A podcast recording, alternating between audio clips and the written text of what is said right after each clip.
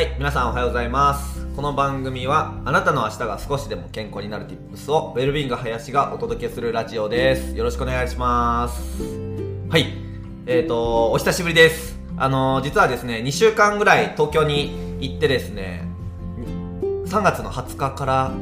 だな、ちょうど2週間行ってまいりました。で、その間もですね、あのー東京には柔術しに行ったりとか、あとはカウンセリングの勉強をしたりとか、えっ、とまあいろんな人に会いまくる、大先輩の NPO のところに行くみたいなことを結構やっていたんですけども、で、それをね、東京で僕、もうこの結構テンション上がった状態で東京で撮ろうと思って撮ったんですけど、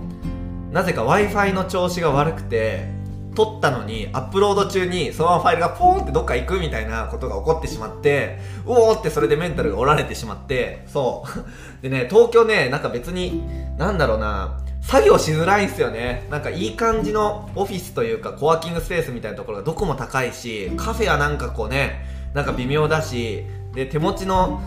w i f i はそんなに性能が良くないのでうぐぐーってなっていてそう。せっかくね撮ったんですけどもうそれで心が折れちゃったので 弱いな林。うん。なので音声配信がちょっとお休みしておりました。あのー、ずっとねアナリティクスというかあの視聴視聴回数とかねあの地味にチェックしていていつも聞いている人がいるなーっていうのがね結構励みになってこうやってやってるんですけどもあの聞いてくれていた方々お待たせしました。はい。で今日はですねあの2週間東京に行ってみてなんかこうどんな風に感じたのかなみたいな話をしたいなと思います。で3年ぶりぐらいですね東京に行ったのは。うん。3年ぶりぐらい。あのーコロナ前とかはですねなんか行政の委託事業とかで農業フェアとかねなんかそういうの出店したりとかでよく行ってたんですけどもね。はい。で久しぶりに東京に行くといやーやっぱり刺激がいっぱいありますね。うん。なんかなんだろう。僕は割と田舎田舎派？田舎 VS 都会かみたいなのあるじゃないですか。それで言うと田舎派の人間なんですけどもやっぱりたまに行くとなんだろうな。イケてるイケてるお店とかイケてるスペースとかイケてるプロジェクトとかイケてる人とかがねあのなんかすごいいっぱいいてなんかこう渋谷とか新宿の街並みをこう歩いてるだけでなんか自分もイケてきたみたいなね感覚になったのを今でも思えていますね。はい。でも中身は変わっていないのに不思議。これが東京の魔力なのかもしれません。はい。でえっといろんなね人に会いました。でざっくりカウントしただけでも2週間で60人以上は軽く会いました。でそれはあの初めましての人ですね。久しぶりに会った人とかも含めると多分70ぐらいは軽く超えていましたね。はい。で僕がですね今ウェルビーイング林っていう名前で、まあ、やっていることもありですね。健康についてどうしてもあの意識が向いてしまうんですよね。だから「あ久しぶりこんにちは。寝れてますか?」みたいな。いきなり睡眠状況を聞くっていうなんかそういう人間になっていました。めちゃくちゃなんか余計なお世話ね思われるか。もしかしたら嫌われるかもしれないですね。人によっては。でそこで感じたのはですね、まあ、結構寝れてないなみたいな人も、まあ、特に同世代とかで今あのがっつりねあのサラリーマンとして働いている、うん、人とかはやっぱこう仕事毎日忙しい全然寝れてないみたいなあの話をねよく聞いていました。でなんだろうなめちゃくちゃ思ったのは交感神経優位で苦しんでる人が結構多いんじゃないかなっていうふうに感じました。で交感神経っていうのは自律神経の一つなんですけどもあの闘争と逃走のホルモンっていうふうにね言われています。闘争と逃走っていうのはこのファイトの方ですね。この戦うファイトの方の闘争とエスケープ逃げるの方の逃走のこの2種類のえっとまあ目的として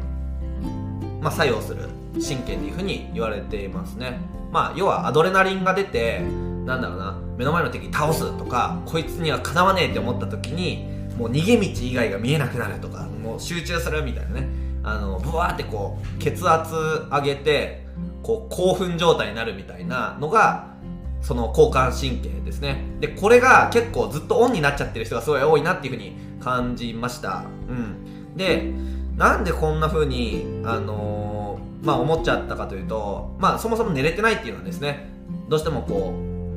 う仕事のことが常に頭の中にあってなんか、なんかしないとみたいな感じで、夜になってもなかなか寝つけないだったりとか、えっと、寝る直前までスマホを見て、ずっとブルーライトを目に入れていて とか、あの、SNS ばっか、ね、コミュニケーション欲求がね、人間にはありありますので、なんかそれでこう興奮しちゃってなかなか寝つけないみたいな。あと、僕自身も東京に暮らしていて感じたんですけど、やっぱりね、明るい。夜中でもすげえ明るいですね。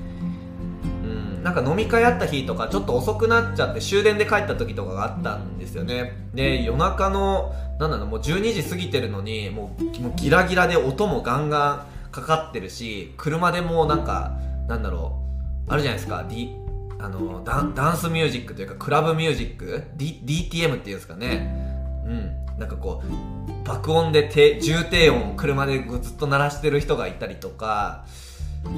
なんかすごい音と光と、うん、あとはセクシーな女の人がいたりとか、あのキャッチのお兄ちゃんがすごい声をかけてくるとかこうどうしても欲望交感神経がオンになりやすい環境なのではっていうふうにとても感じました。う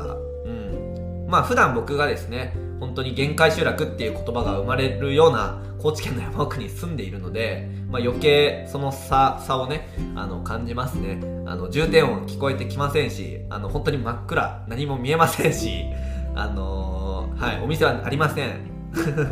なのでまあその差分がねやっぱり僕はある分余計そういう風に感じたっていうのもあるんですけどやっぱり会う人会う人やっぱ聞いてると結構寝不足だったりとか運動不足だったりとかなんかこう常にうんえっと仕事特に今リモートワークとかでやっぱり家賃高いじゃないですか。で6畳ワンルームで住んでいて寝る場所と仕事する場所が同じ空間でこう常になんだろう仕事モードと寝るモードとか同じ空間にあると脳みそってやっぱりその切り替えがうまくできなかったりとかするのでなんかそれでこう交感神経が常に優位でなかなかこう疲れが取れないなみたいな方が多いなっていうのをすごく感じましたね。うん、で僕めちゃくちゃこう会う人会う人に言ってるんですけど、まあ、寝れてますかっていう質問に対して、まあ、あまり寝れてないなって思う方はですねまず寝れ寝る直前までスマホ見ていますかっていうところですね。朝起きるとですねあの日光を見るじゃないですか。そうするとえっ、ー、とまあ体に日光が入ると脳みその脳みそなんですねえっ、ー、と消化体っていうところなんかこうねコリンってしたこうこのね 頂点なんだろうこのこめかみとこの頭頂部を結んだこの辺りぐらいにもうコリンとしたなんかこう松ぼっくりみたいなのがあってですねその消化体っていうところからあの朝光を浴びると13時間ぐらいにメラトニンっていうホルモンが出るように予約がされるんですよね。でそれが出ると睡眠が促される眠くなったりとかあとは記憶の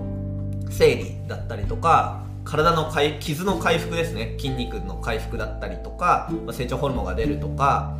あとは覚醒時起きてる間のその精神の安定安定性みたいなところを司ってるのがそのメラトニンっていうホルモンなんですけどもこれがですね光に弱いんですよ。そう。だから朝日光を浴びてせっかくメラトニンが出るんですけど寝る直前までこうやってスマホ見てるとそのスマホのブルーライトでメラトニンが消えちゃうんですよね。で実際にこれ実験もあってですね子供を夜中にコンビニとか連れて行っている。でその子供のメラトニンの状況とか見るとほぼゼロになっているみたいなねあの研究データもあったりとかしてですねそれぐらいメラトニンは光に弱いんですよね。はい。なのでそれが睡眠不足につながっている。だから寝れないのかみたいなねことあると思います。なのでスマホはまあ僕もなんですけども寝室には持ち込まないっていう風にやっていますね。でさっき言ったように寝る場所となんかこうもうワンルームでその寝室とか別に分かれてないみたいな方はですね。最近の iPhone だとなんかこうお休みモードみたいな感じで通知が来なかったりとかなんかいろいろそのこちらに反応が来ないようにできるのでなんかそれをオンにするかもしくはもう電源切っちゃうっていうのが本当におすすめです。でホモ・サピエンスはやっぱりコミュニケーション欲求がめちゃくちゃ強いのであの SNS とかそういう通知が来ると寝ていても脳みそがそっちに常に意識を張ってるんですよね。同じ空間にあると。だから皆さんも経験ありませんか？なんか寝てるのに Twitter の通知とか LINE のペペンって通知が来たらバッて起きるみたいなことってもあるんですけどやっぱそれってもう無意識がすごくそっちに注意をもう常に向けていてやっぱりこうコミュニケーションがめちゃくちゃ重要度高いので起きろってこう無意識が意識を目覚めさせるみたいなことが起こるんですよね。なのでスマホは絶対にあの電源オフっていうのはやっていただきたいなっていうふうに思います。はい。別に寝不足でもいいっていう方は構いません。はい。であとは運動してくださいっていうことですかね。運動 知ってるわって思うとは思うんですけどまあなんだろうな。あのー、エスカレーターじゃなくて階段を使うとかえっとお風呂入る前にちょっとスクワットするとかですね。なんかそういうのは結構大事かなというふうに思います。あのデスクワークとかしててもねやっぱり運動量がやっぱね圧倒的に少ないですよね。なんか人間の体って原始時代からほとんど進化していないんだけどなんかこう社会だけ経済だけ発展しすぎてねちゃんとこう運動しまくるように人間の体って進化してきたのに急に運動量は少なくなるわ。カロリーはめちゃくちゃ取るようになるわ。結構腸漏れ起こしてたりとか体って結構大変なことになってたりするらしいですね。はい。なのであのスマホとまあ運動不足とあとなんだろうなあのー、CBD オイルとかぜひ摂取してください。はい。なんかこの間の放送もなんか CBD CBD 言ってたんですけど CBD オイルは本当にあのー、副交感神経をしっかり優位にしてくれるというかあの、この交感神経副交感神経のこのスイッチングこの調節機能をすごいコントロールしているホメオスタシスの機能を整えてくれるのでめちゃくちゃおすすめですね。うん。やっぱりね東京でいろんなねブームとか生まれると思うんですけどサウナだったりとかあとは C 社とかあとなんだろうなこうキャンプブームとかもそうだと思うんですけどやっぱりねみんなねこう交感神経優位に困っているからこそそのさっき言ったようなリラックスする時間をみんな求める。だからそれがビジネスとしてなんかこう人々のニーズに突き刺さっているんじゃないかなっていうふうにとても思いました。なんか渋谷のサウナとかなんかすごいですもんね人気が。改良湯っていうんですかね。は完全にテントサウナ派なのでこっちの山奥で。あのなんか人が多いサウナ。本当に行きたくないんですけど、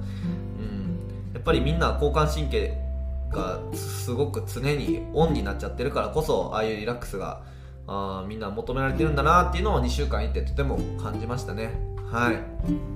まあというわけでえっと東京であの感じたことが今のね副交感神副交感神経でみんな困ってるんじゃないかっていうことなんですけどあのちょっとでもねあの今の内容があ私も自分俺も当てはまるなっていう方ですね。携帯を